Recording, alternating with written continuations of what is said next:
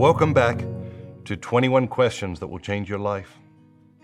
Question number 11 is about envisioning your future.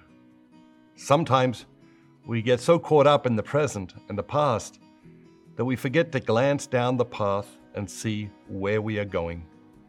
Question number 11 is How do you want your life to be different one year from now? Imagine your life a year from now.